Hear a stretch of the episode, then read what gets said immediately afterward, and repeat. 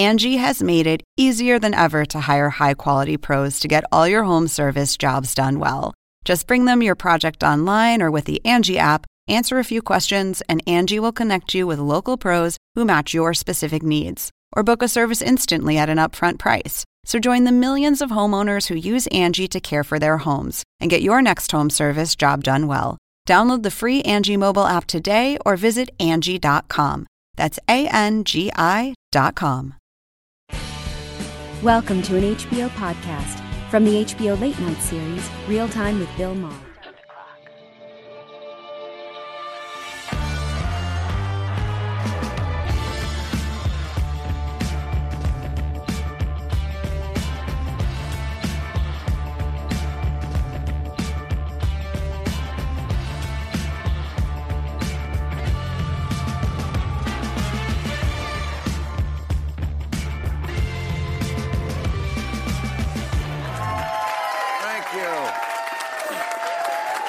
Very much. Wow, we have a. Did you get a shot of this going on? Look at this. Uh, there's actual people. There's people, people. Thank you. Thank you, Jesus. I have people. Okay, people. People, a live audience. Are we making history? Are we the first ones to do this? We're doing it. We're doing it very safely here. Everybody has been tested, socially distanced, and compensated for their time. like, like the women at the bar at Nobu.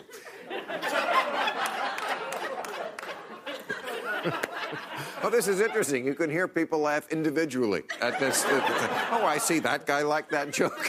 that lady didn't. That's an interesting experiment. Anyway, I'm so thankful you're here. Uh, I'd say you're very brave, but there's like no fucking chance you could get it. Look, look at you. You're a million mile. I mean, you're, you've been tested, you're masked, you're spread way apart, what we in the business call ideal for comedy. But at least, hey, there's people. There's people. And boy, I picked a good good week to get back to the studio with people because the forecast on my phone today, I'm not joking, it said smoke. Tomorrow's forecast, Blade Runner. The, are you from Los Angeles? You're all local, right? Of course. Okay. All right. Well, I mean, Jesus Christ, the air in Los Angeles, it was like a cross between Shanghai and my dressing room. I'm saying there was a lot of, I'm, I mean, I'm, if I'm sniffly, it's because, yeah, it's good shit out there. I, I, went to, I went for a checkup yesterday to my doctor. He grabbed my balls and said, turn your head and stop coughing. Seriously, you're coughing. it's, it's like fucking Mars out there. Today, Elon Musk looked out the window and said, finally, I'm home. Elon Musk, you know, okay. No, there is so much smoke in Oregon right now, uh, you can barely see the tear gas from the riots. I'm telling you, it's crazy out there. The ash is falling. You've seen this? It's like it's snowing ash. It's, it's like the 80s all over again. My nose is running and there's white powder in my car. I tell you. And this pissed me off. I'm sure it did you too, right? One of the fires, you saw this, was because somebody, parents were having a gender reveal party in the park, and the parents set off a smoke bomb that we would see if it would turn pink if it was a girl and blue if it was a boy, proving once again something I've always said the wrong people are reproducing.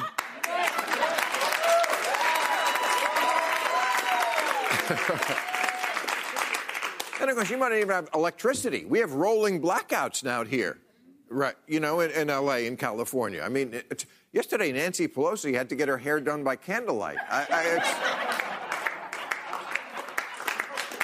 and and uh, President Trump has been monitoring the fires very closely. He said his heart goes out to the insurance companies.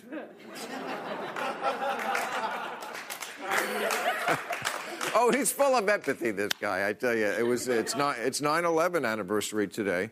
Uh, yeah, and uh, Trump said he will never forget the moment uh, when he learned that he had the tallest building in Manhattan. Trump said that. I, you know, because he's an asshole. You see, there you go. There you go.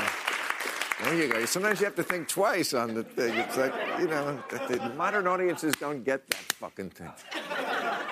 But I tell you, 2001, were you even alive, some of you people, for that? Or you were kids? I tell you, it's such a different time. I mean, back then, Trump was a punchline with no interest in governing. Oh, yeah. Yes, maybe it hasn't changed that much. Uh, no, I mean, 19 years, everything is just so different. I mean, back then, if you ate on the sidewalk, you were either homeless or French.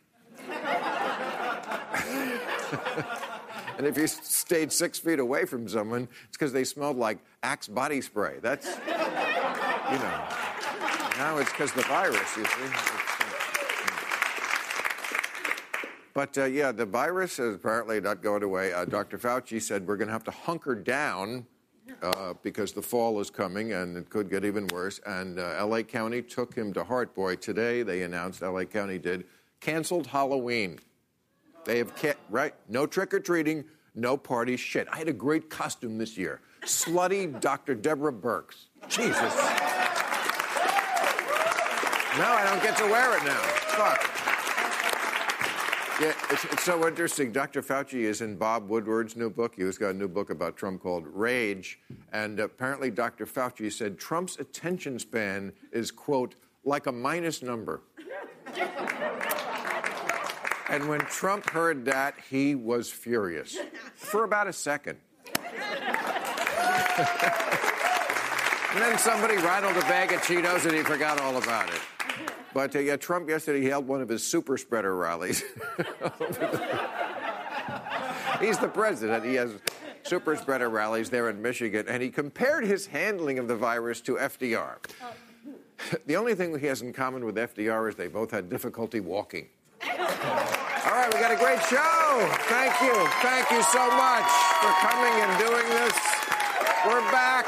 Peter Hamby and Jessica Yellin are here in person. We have real people here, too, actual people.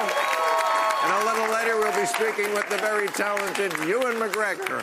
Ah, Ewan McGregor's here. Wow, we got a big movie star on the show. But first up, he is the former FBI Deputy Assistant Director of Counterintelligence, my old job, and author of the new book, Compromise, Counterintelligence, and the Threat of Donald J. Trump. Peter Strzok. Peter Strzok. Thank you so much. Okay. Peter, are you there on my Zoom? I am, Bill. It's great to be here. Great Thanks to have you. Thank you. you let's let's uh, hope the Zoom holds up. Sometimes it doesn't. The first thing I want to ask you is, uh, you know, you're a G-man your whole life, and they're known to be apolitical. Does it amuse you? Does it infuriate you?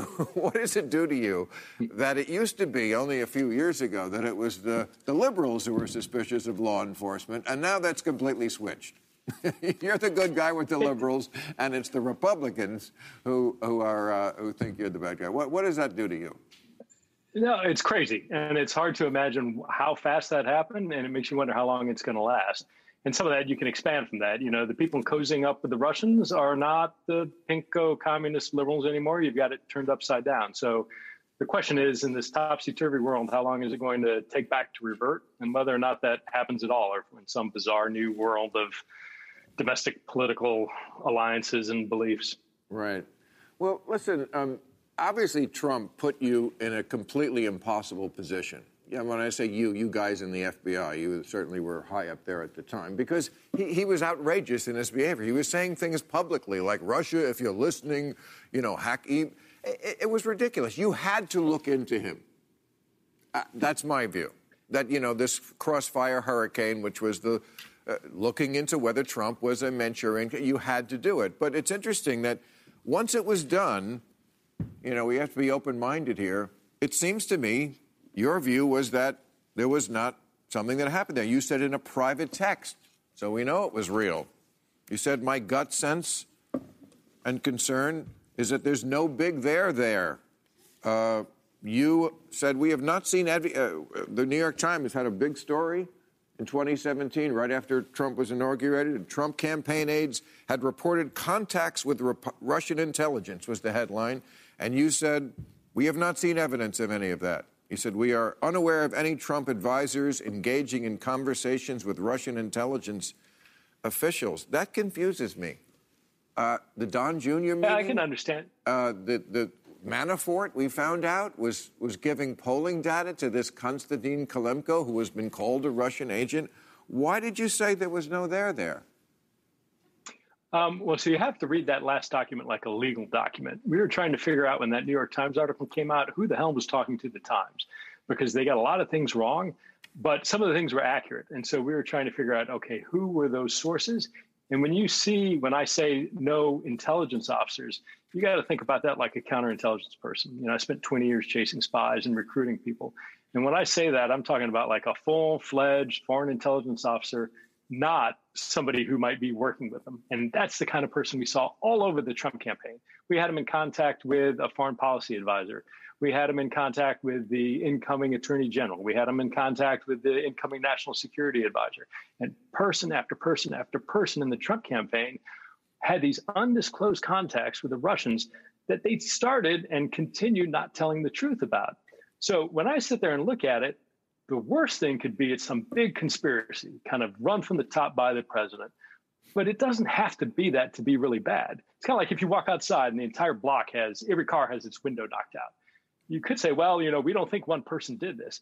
Well, every window is still knocked out. It's still bad. And so when I looked at that, when I made that comment, I was simply saying, I don't think Trump is sitting like a mastermind on top of all these contacts, controlling and coordinating what's going on. What I thought was they're a bunch of grifters, opportunists, people trying to make money, all sort of individually pursuing their agendas in a way that made them vulnerable to the Russian intelligence. I think you're right. He's definitely not a mastermind. no, really. No, honestly. I mean, finally, it sounds like a full crowd. I mean, I, no, I mean, but I, I, constantly think people give him too much credit for that, and I think you're right. It wasn't like that. I think it's just the way you described it. In fact, uh, Dan Coats, who was the, the director of national intelligence for a while, he said he thinks Putin has something on Trump. Well, that may be true, but I think what he has on Trump is the knowledge that Trump is a giant narcissist, or at least that's what I have on Trump. I, I don't think you need to have something on Trump. I learned this a couple of weeks ago when QAnon, you know, the, the total nutcases who think that the world is run by this secret cabal of, of uh, pizza eating pedophiles who eat babies, you know. I mean, they're really out there. And, and Trump, when he was asked about him, yeah, I, I think they're good people and I, I take their support. Whoever says they like him, he likes them. If it's white supremacists and they say they like him, he likes them. If it's Vladimir Putin and he says, I think Trump is brilliant, Trump is like, I love this guy. I don't think it's much more complicated than that, right? It's about the narcissism. I think that's one thing. Look, if you're if you're trying to deal with somebody, that might be enough. But put yourself in the shoes of the SVR or any Russian intelligence service. Just because something works, you're not going to stop with that. So, sure, Putin, he's got a team of psychologists who have looked at Trump. They probably know him better than most Americans do, and they know how to push his buttons and play him. But that's not going to stop them from finding other things to hold his leverage over. Some of that's coming out in the public. Like we had through the Mueller report, the example of Trump is on the campaign trail in 2016. And he tells a crowd, I think down in North Carolina, I have no financial dealings in Russia whatsoever, none. At the exact same instant, Michael Cohen and others are trying to get a deal at Trump Tower in Moscow. Well, Trump knows he just didn't tell the truth. He know he lied. Putin knows he lied. And so to maintain that, because if Putin turns around and says, "Hey, look, I'm going to tell the truth," and you're every one of your campaign or the people at that rally are going to know you lied, that gives them leverage. So if you're an intelligence service, you don't stop just because you have one avenue in. You keep looking for all these different ways to impact somebody's behavior. Right. Hmm. All right. Listen, I've heard you say there are things right now I and others know from 2016 that would damage his candidacy today. What are they? so, I think the next week, you know, Next week, I want you to get the Attorney General and the Director of National Intelligence on your show and ask them that. And when they say, well, we're not going to say, ask them why they have declassified so much information, which shockingly all seems to support the line and Trump that they're putting forward. I can't tell you because it's classified or it relates to ongoing investigations or maybe even some stuff panned out, didn't mean anything. But that question is something that ought to be asked of the administration, particularly given the way that they're just releasing things willy nilly that are really, really damaging our national security when they do it. So you're you're out of the. FBI. And FBI. I know you'd love to have Bill Barr on your show. Yeah, that's going to happen. have you ever seen this show? so, so, so you're out of the FBI now, right? Yes. Can you can you still talk to the old gang? Uh, I do. I do. And this is what they're telling you now. But you can't tell me. No, look, I mean, I can't, you know, in terms of what those things. So, A, the stuff that's gone on after I left, they don't talk about because that I don't have the need to know that. And like the Bureau is really, really good at keeping secrets. I mean, things that shouldn't be talked about don't get talked about outside. So, again, that goes into the whole area of like, you know, I'm going to maintain my security, the things i am obligated not to disclose because of my clearance. And they do the same thing with me. So no, I can't. I'm not. Okay. I'm not sure what happened after I left. All right. I want to ask you one last question. It's about Hillary. Somebody said mm-hmm. to you during the camp because it's it's always interesting to me that you know the FBI goes back and forth now between are they the champion of the liberals or are they a champion of the conservatives when really I mean it was the FBI and Comey who kind of tipped the election to Donald Trump, which is weird because I heard during the campaign I was worried that Trump's going to win, and then the FBI, which they were calling Trumplandia and I think of law enforcement as pretty Republican to begin with. I thought, oh, as soon as this guy wins, I'm in Guantanamo Bay. really, I thought Giuliani was going to be head no, of the FBI. time. What's that? You, you, still have time. Thanks, Pete. Um,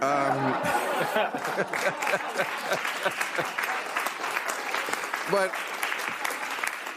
who was it who said to you about Hillary, Pete? You've got to get that bitch. So that was somebody who had retired at the time. And look, your your assessment is absolutely accurate. yeah. The Bureau is a conservative place. I was born and raised a Republican. Most agents are law and order, strong national defense type people. Right. But having said that, I, am telling you, day in, day out for 20 years, I never saw an instance where somebody said, hey, we gotta, we have to do this investigative thing. Either ignore this fact or make this up or leave that out of the write-up just didn't happen. That's not the way the FBI works. So every yeah. FBI agent has an opinion, a personal opinion, but it doesn't truly, it doesn't hit the mark. Uh, you know what? You don't have to convince me. I have always, no, no, seriously. I, I mean, I'm known as a liberal, but I've always been a fan of the people who defend our country. I like squares. And I mean that in the best way.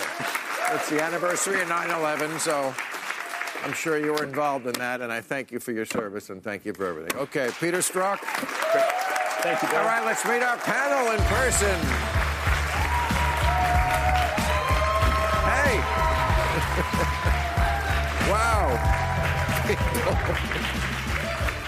There's people here, actual people.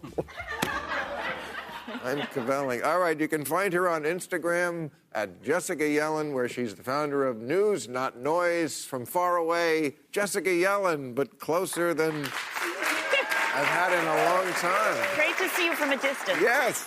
And he's the host of Snapchat's political show, Good Luck America, and contributing writer for Vanity Fair. Closer to me than other guests have been. Peter Hamby is Sorry about that. there. That's fine. That's fine. Okay, I want to follow up on something we were talking about there. I was going to talk to uh, Peter about this, but I'll ask you about this. Um, I think they're playing by two different rules because uh, when George Stephanopoulos asked Trump, and when was that, about a year ago? He, it was in the Oval Office, I remember, and he was like, if, if you got information from a foreign government, would you use it? No, no other president would have ever have said, yeah, sure. And Trump said, yeah, I'd look at it. The rules have changed. The Ukraine impeachment went nowhere. It, it's like when they put the designated hitter rule in baseball. They changed the rules. Nobody did anything about Ukraine. Nobody said anything after he told that to Stephanopoulos. Foreign help is now okay in elections. If Democrats don't get that, the deck is already stacked up against them. They're going to keep losing elections. True? Maybe, but maybe not this election. I do think this election is probably a little more baked than people are willing to acknowledge. Baked? But yeah, I think I think Baked. baked in favor of Biden. Oh, not that kind of baked. Set. Um, Meaning, Done. Done. done, closer to done. I think the fundamentals of this election strongly favor Joe Biden, and a lot of people, regardless of interference in the election, well, are willing to say. I will say, to your point, I was talking to a friend today about these very things that Trump just continues to push the boundaries, and he said he reminds me of a little kid testing his parents to see what he can get away with. And he, he's finding he can get away with pretty much anything. Right. And what's scary about that is imagine if you have someone with a brain larger than Donald Trump's who comes into office later, right? They're going to understand they can get away with whatever they want. And that Yeah, he's, you're right. He's kind of an innocent, and he didn't understand that you can't take uh, help from a foreign country because we never did that. But that's what you would do in business. So he just did it, and nobody stopped him. And I'm telling you, now that's the rule. And if you don't get that, you're just going to be a loser. I actually think it'll change when you have a different kind of personality in that office. The media and the public will adjust to their behavior. I think Trump gets away with this because he is so shameless about it, because he is uh, unconflicted. but isn't he the Republican Party now? he is. He, the Are loyalty is to him, not to the party. I do think So they're going to revert, the Republican Party is going to what- revert back to. No, let's see what happens in this election. Let's see how much Well, loss they suffer. Um, okay, so it's seven weeks from the election. Uh, I want to I want to talk about what Nate Silver said this week, because he's the guy who cracks the numbers. We think better than anybody. Now we know the Republicans have an advantage in the Electoral College, despite what Trump says. This is really frightening to me. Uh, Nate Silver says if Joe Biden wins the popular vote by less than one percent, wins, wins the election. That's winning the election. You only have to win by one vote. But if he wins by less than 1% of the popular vote, he only has a 6% chance of become president. If he wins by 1 to 2%, he's got a 22% chance of being president. If he wins by 2 to 3%, 46%. So he could win by 3%, and he still has less than half a chance of winning the election. You got to get up to 5 to 6% before he has a 98% chance of winning the election. That's a fucked up country. Our system is bizarre. The, the Electoral College is bizarre, and there is a good argument to change it. I will say, though, that there's a lot of panic in among Democratic supporters that this is a danger zone. If you look at the numbers, Biden's numbers have been unbelievably steady since March. He is up consistently six points better ahead be. of Trump. And so a lot of the panic is this worst case scenario catastrophizing given what happened in 2016, but the numbers don't really bear it out right now. If you subtracted Trump and Biden's name from the top line horse race polls and even under the hood, we would all be saying there's no way Donald Trump can win. He's losing independents by 20 points. He's losing women, which make up half the country, by over 20 points. Like the chances of these fundamentals shifting in the next two months would take something overwhelmingly dramatic. And the whole what about 2016 thing? It's just not 2016. People have had four years of Donald Trump. A verdict has more or less been rendered since he took office, given his approval ratings. And Joe Biden is just not Hillary Clinton. He's not. I know, but what we're but what Nate Silver is saying, it doesn't matter, because if he doesn't, I mean, five to six percent is a lot But he- in this country. That's a big, big, big victory, and if he doesn't get that, and races tighten at the end. You sound like the panels I used to have on right before the ele- last election when I was like, are you, you guys are you guys are whistling past the graveyard. It's very hard to see the case that Trump is going to make between now and then that is going to swing all the undecideds into his corner. If you take, for example, this argument about law, and, okay. yeah, go ahead. no, you go ahead. He's going to this argument he has around law and order, right? Democrats are most afraid that that's his winning hand. Um, that actually is not a net plus for him. No, it's not. If if, you look so at, far, well, if you look at right now, you think it's going to shift. it could. I mean, Anything could happen. I mean, these are crazy times. Well, yes, but people generally don't like violence in the streets. I mean, yes, you're right. When he says, uh, I'm the one who's going to protect you, they're not getting that. They're not buying that. What they're saying is Joe Biden is a healer, and we need healing now. This is, but this this could change.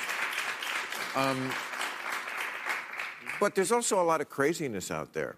You know, there's a book out there now called In Defense of Looting, which is being taken seriously. There's a lot of articles in the press. There's a, there's a fringe, and you have to understand, you know, we live in these binary times. So anything anybody on the right does, Trump has to own. And anything anybody does on the left, be, we're, we're, this is the country of you're the party of. Mm-hmm. You know, you're the candidate of. Whatever the crazy on the left does, and I think looting is crazy, and defending it as some sort of justifiable protest is crazy.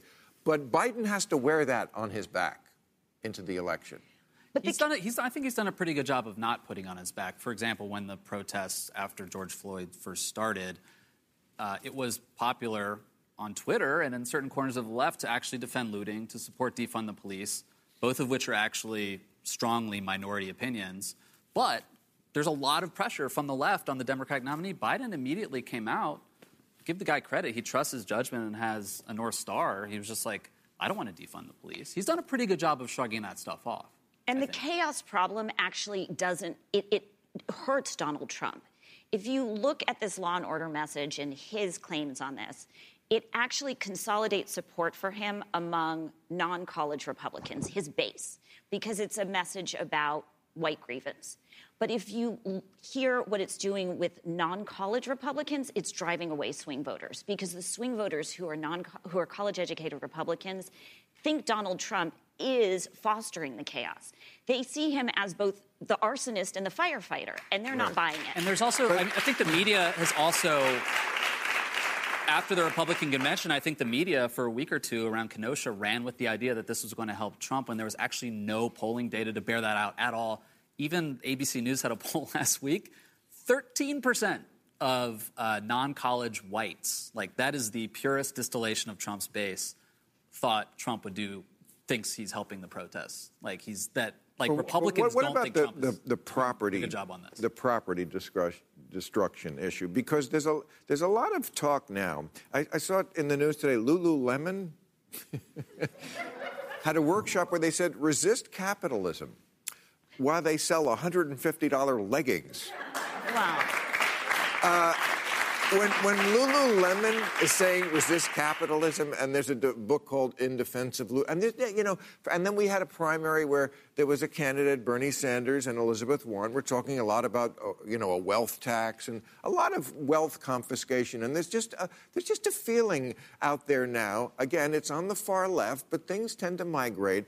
But that property, you know, it's different than life and it is different than life. You know, and, you, and they kind of like compare them like like they're comparable. It's like, well, you know, if you take somebody's life, that's permanent. But if you if you if you wreck their business, that can be replaced. And this is a, a sort of a justifiable way of protesting, and it's a, a form of reparations. And you know, taking I'm not down with this properties on the table as something we can just take because things are not right. That's to me, that's not the way to redress our problems by throwing a brick through the window. Where is this mass destruction of property happening right now? Like if you look at you watch the news? If you look at Portland, it's two square blocks. The cameras well, go to where the Kenosha. There's also briefly there's, yeah, for a moment. It, it happens. Well, we've had it. We had it here in L.A. I mean, I, there are stories I've been to that I saw on the news wiped out. And those were moments of protest, okay. which we have throughout our history.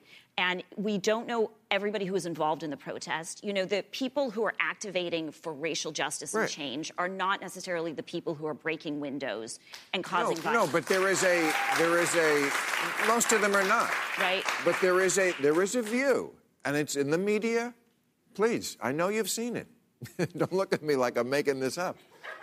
That somehow this is a justifiable approach. Well, isn't to, pain part of protest? I mean, how, isn't that what the? So you're part of this. Is? You believe that?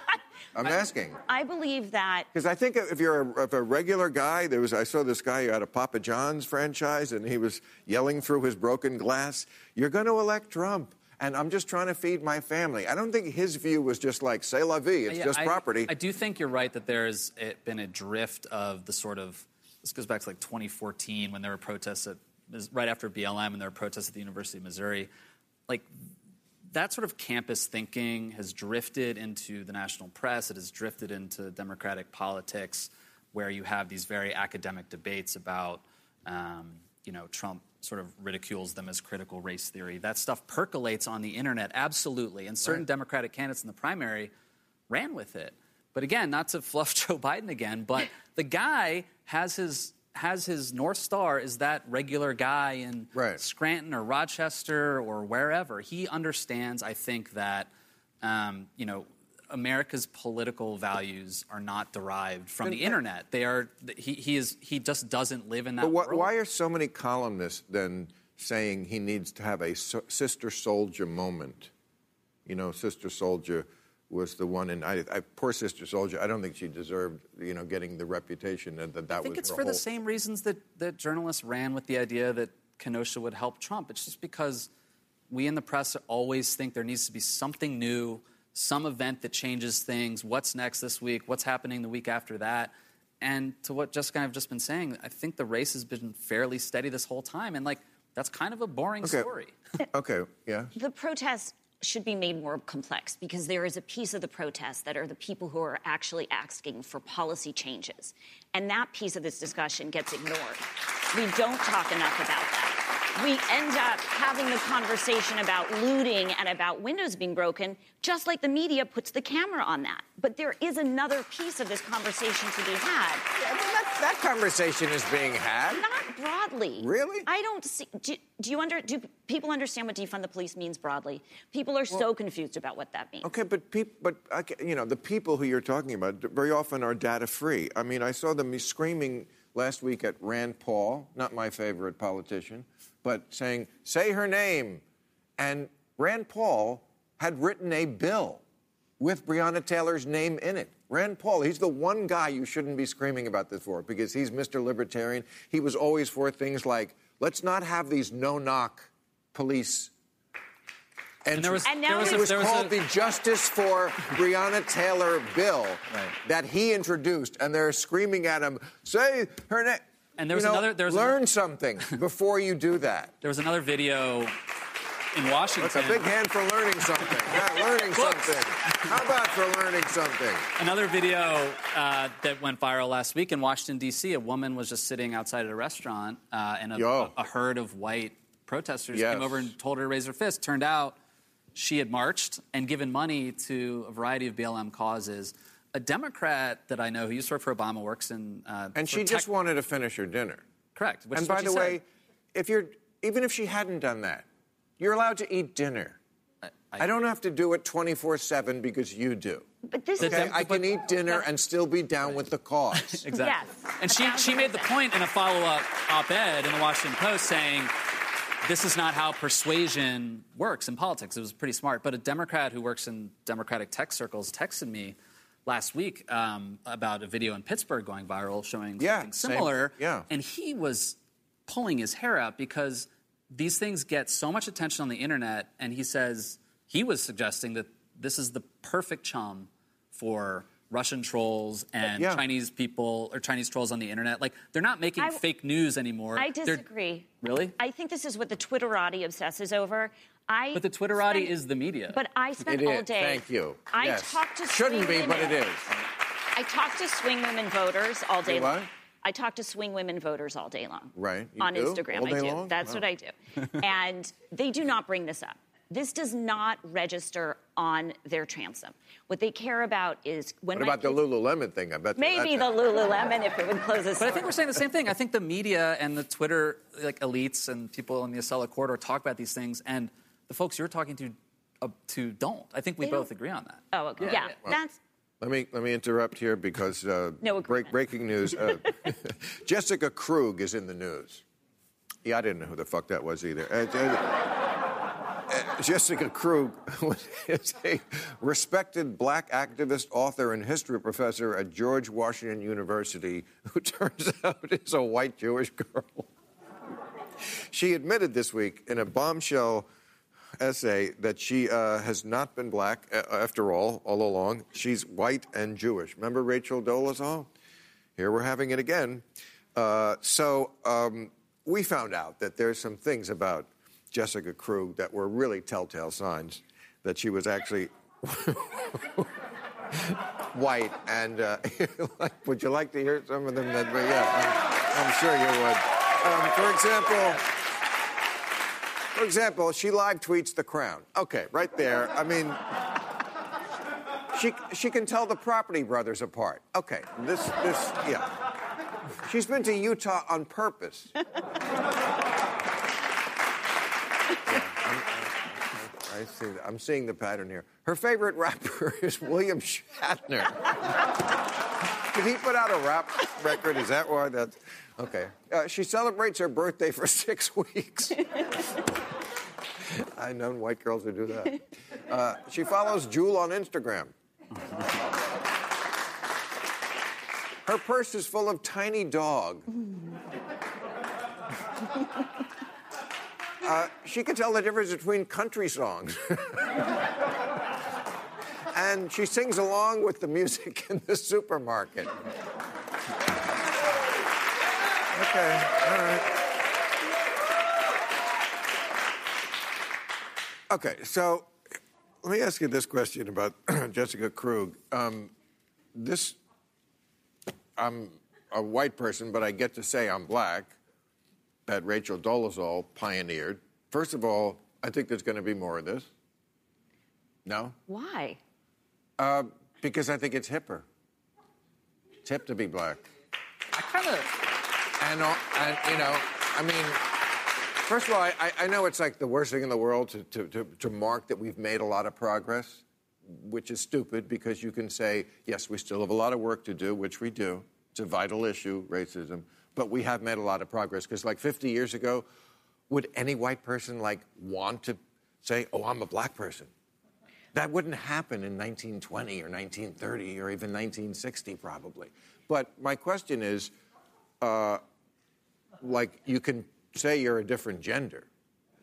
Why is that okay, but you can't just say, well, I identify as a different race? Well, I do think she is the worst like embodiment of the performative white liberal, uh, Je- Jessica Krug. Oh, Jessica Krug. Yeah, like she is. She is like her uh, again. Yeah, yeah. her. The one I just heard about t- two hours ago. She- She's like the the Sacha Baron Cohen caricature of the like white Yeah, cisgender yeah. male who apologized for his being a white cisgender male. Oh, that's yeah. But come to life, right? Um, but I, I don't know. I do think there you you have a point that it is cool to perform your vir- virtue on the internet in an era where identity politics is a, a currency, for better or worse, on the internet. Um, and this happened five years after Rachel Dolezal. So, like, Rachel Dolezal happened, she saw it, and she was like, I'm going to double down for, for like five years. Um, I, man, I really hope we don't see more of this, though. That would be. And what should what should the attitude of, of right thinking people be about someone Oy who vey's does mir. What's that? Oi. Like, this is Oy. ridiculous. People make choices in life. This is a Yeah. bad choice. Right. But this seems like a mental health problem Which to she me said more in the, than in the piece a- she wrote about this. But, she but said isn't it a, isn't it is I agree, but isn't it partly a mental problem, health problem with a lot of white people who have like this ridiculous level of white loathing about themselves? I mean, I don't hear stories like this. Really? often. You haven't seen the video of, of people washing black people's feet? No.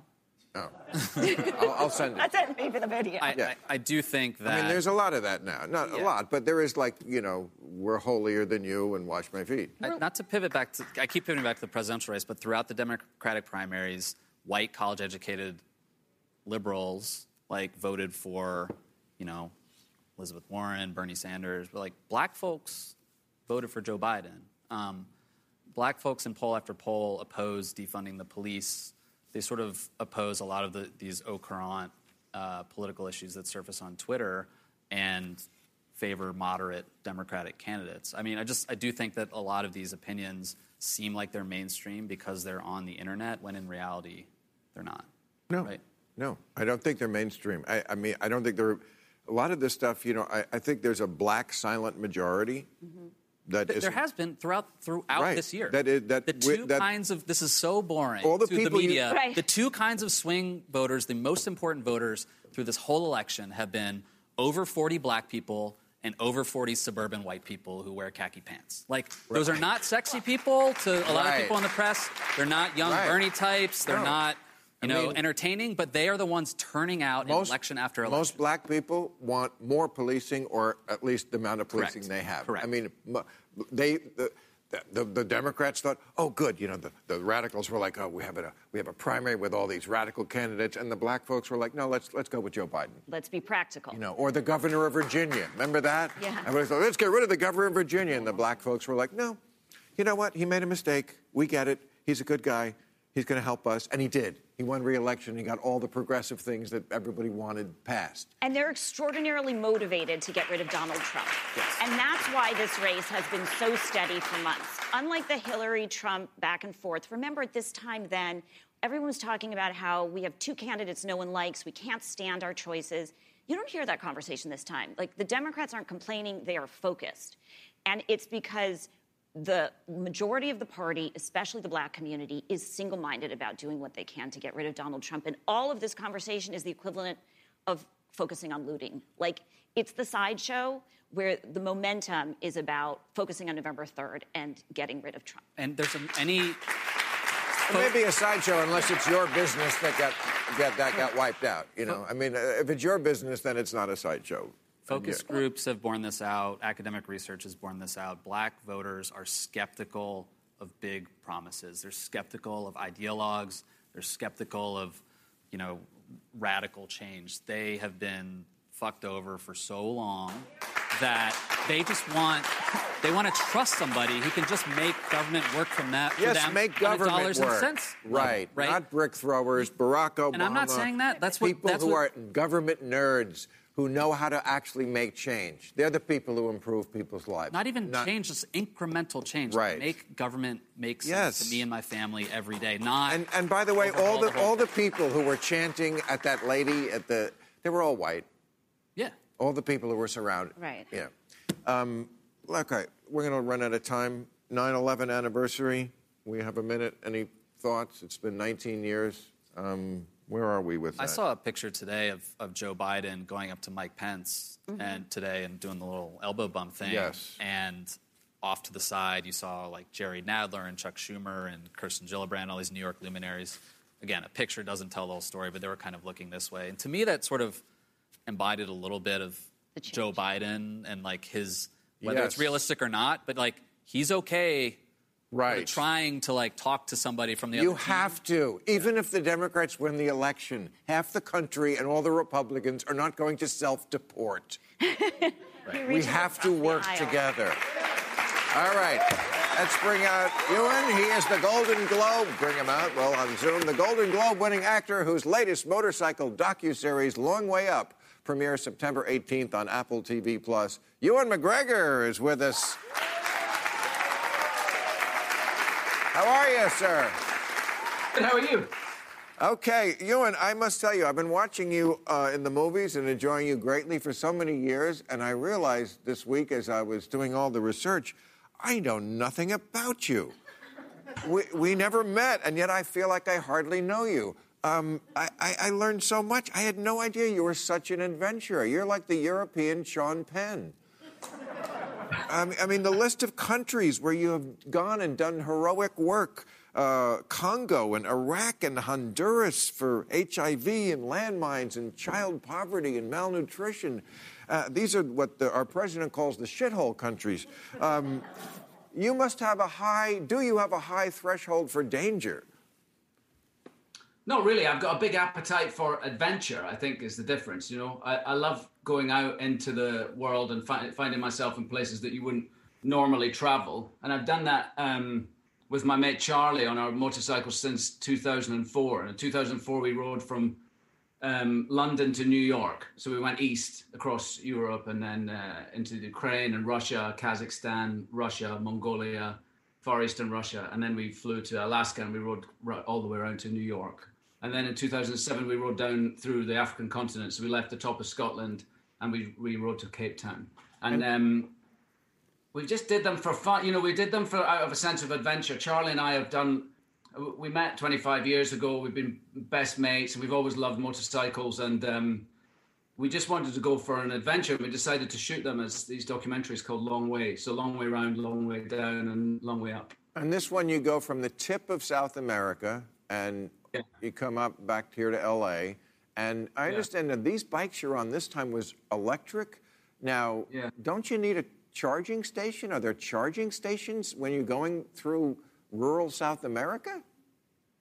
No, there, there, there aren't any. but there, there are there are places where electricity exists, you know, and occasionally we would have to, you know, we, we would plug in at people's houses or we'd plug in in a hostel or a hotel or a bar or a restaurant or wherever we were. We just asked people if they minded if we plugged in a bikes in. And across the board, everyone was happy to do it. And um, and then occasionally we would have we would we would get stuck, and then we would have to find somewhere that had a generator, and that's how a lot of people make their their um, electricity down there anyway. But it was pretty it was pretty daunting um, through Patagonia and the Atacama Desert and things like that, where where, where you have to climb to very high altitudes, and um, we had to learn a lot. We didn't have time. Harley Davidson made uh, this electric bike called the Livewire, which is a beautiful motorcycle, but it wasn't it wasn't for sale yet when we did the trip. We left last September and we arrived just before Christmas, and. Um, we asked them to make a version of their Livewire bike that was more of an adventure bike, and uh, it was it was just an amazing it was an amazing experience to do it electric. It was different. It was a different a different experience from doing the other two trips for sure. Wow. I, I mean, I have a Tesla which is electric, right. it's got a 300 mile range. I won't go to Pacoima. Uh, but that's just you know I'm not. But somewhere beyond its range. Like, have you gone somewhere and had to charge on the way somewhere, or no? For my car? Yeah. I have a driver. Uh, no, I'm kidding. Uh, yeah, I mean, I, I, I, charge it in my garage, and I never, you know, yeah. I don't go anywhere. I, I, mean, we're locked down. You know, where the fuck am I going to go? But, uh, but so you're in these uh, out of the way places, shall we say? Uh, is part of the uh, attraction there because no one knows who you are, or did they? Were there indigenous peoples in the Andes who knew who you were? no. No, well, there was people in the cities who knew I, who I was, and then generally speaking, when we're out in the cuds in the middle of the countryside, no. But it's not a reason to do it. I, I mean, I, I don't. Uh, people ask, is it sort of a reason? Is that the reason why you do it? And it's not. You know, I don't have a life that I feel like I have to escape from at all. So um, it's just the adventure of it, really. But it is nice, isn't it? Nice to travel like that anonymously. Yeah, for sure. So uh, I know about you. I've known forever. I can hear it in your voice. You're Scottish. Uh, where are you on Scottish independence? Because I, I, don't know if people even know the history. I don't know. I, I think people have a, a, feeling. I don't know if you know if they even know that the United Kingdom is really an empire. There's England at the center of it, but but my people, the Irish, and your people, the Scottish people, are conquered peoples. We're Celtic people. We're not Anglo Saxons, which are really Germans. Um, right. We're Celtic people. I mean, the, the people in Ireland didn't even speak English when the, when the English conquered them. So, but the, but the Scottish have voted against their own independence in the past. Where are you on that?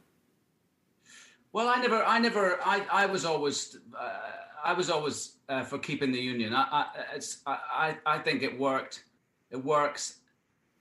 And then after the Brexit vote, I think it for sure I've change my tune about it. I think. I think Scotland have been voting for a government that they haven't been given for years. We've very um, left voting country, Scotland, and we've been under conservative rule. You know, all through my childhood and.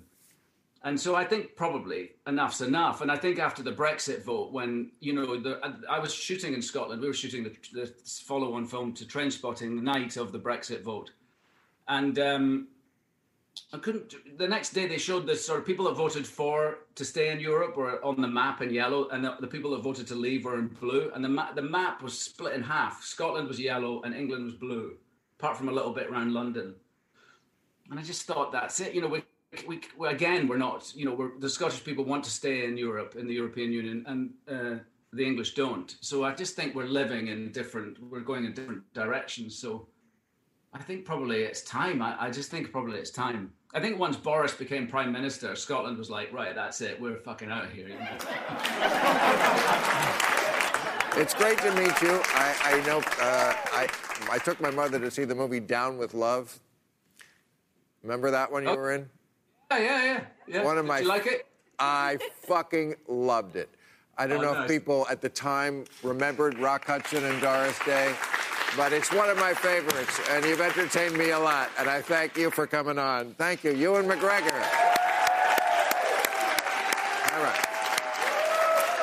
All right, time for new rules, everybody. With an audience, we have new rules.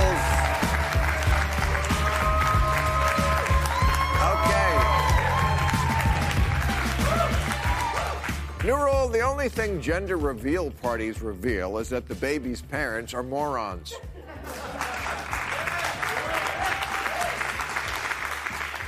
And if you start a massive wildfire with your gender reveal party, you have to go live someplace that's not hot and dry.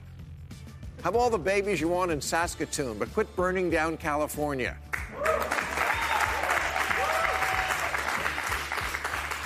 Because I don't know if you've heard, but babies aren't born here with a gender anyway.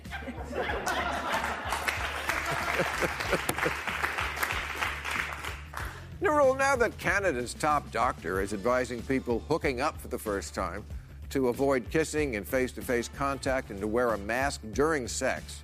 Uh, Pornhub has to introduce the new category Stepmom doesn't know she's fucking stepson.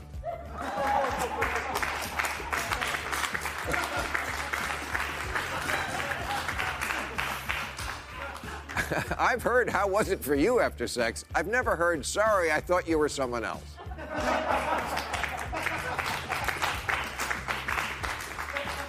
There are all the veterinarians at a Polish zoo who say they've been conducting a study of the stress relieving effects of marijuana on elephants have to admit what really happened. You were high, and someone said, Let's get the elephant stoned, and you did.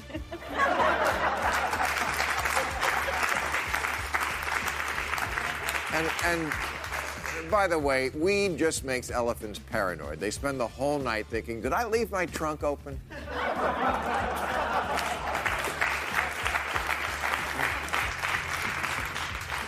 Nero, before the NFL season starts for real, Dr. Fauci has to tell us if it's safe for bros to chest bump each other after a touchdown while screaming, That's what I'm fucking talking about. Maybe that was just me. Okay. New rule if it's okay to have coffee mugs that say things like, Caution, I haven't had my coffee yet, then addicts of other drugs can have the same. Like a cocaine vial that says, I'll start working when my cocaine does.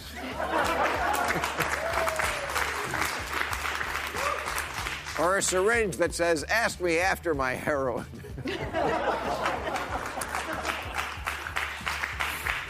Okay, and finally, new rule someone must tell all the parents who now say that the recent homeschooling has left them with a new appreciation for teachers. It's about time.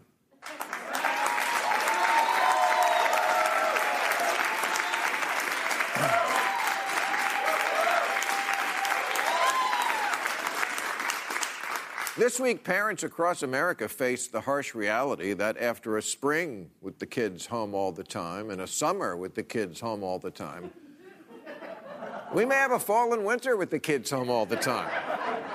Which is not only nerve wracking, it's destroying mom's relationship with the gardener.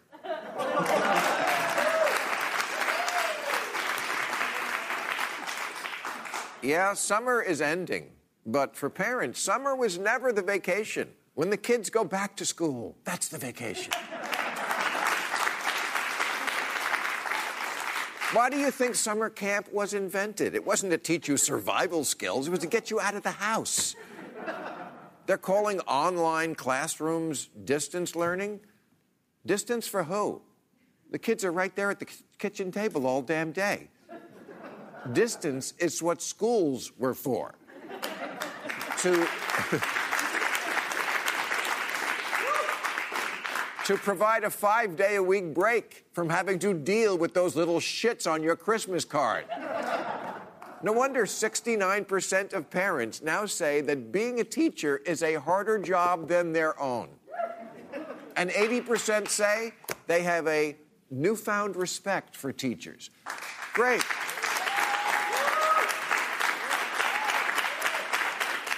Okay, but how about we go beyond giving teachers newfound respect? How about we also give them the benefit of the doubt?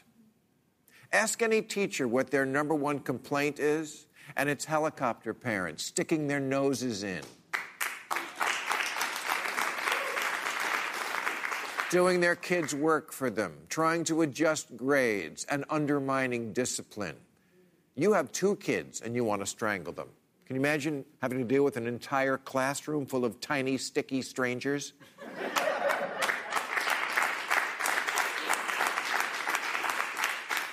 It used to be the teacher would send home a report card about the behavior of the child. Now it's the behavior of the teacher that gets judged. I've heard it from teachers many times.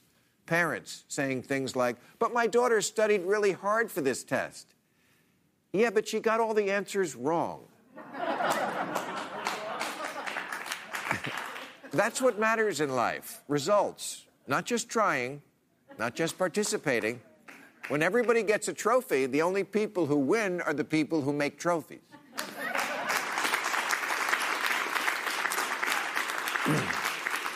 if children don't learn that life can be full of disappointments, they won't be ready for marriage or Democrat primaries.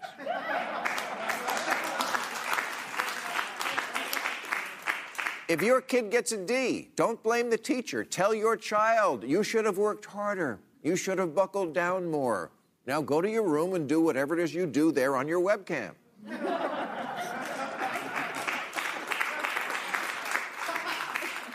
and the next time that there is a classroom disagreement where a teacher says one thing and your kid says another, side with the teacher. I mark the onset of American decline to the moment parents started siding with their children instead of with the teachers. Seriously. Kids may be cute, but they're also relentlessly manipulative little weasels who can only be contained with a united front. Mom, dad, and the teacher used to form an iron triangle a tight threesome like Jerry Falwell, his wife, and the pool boy.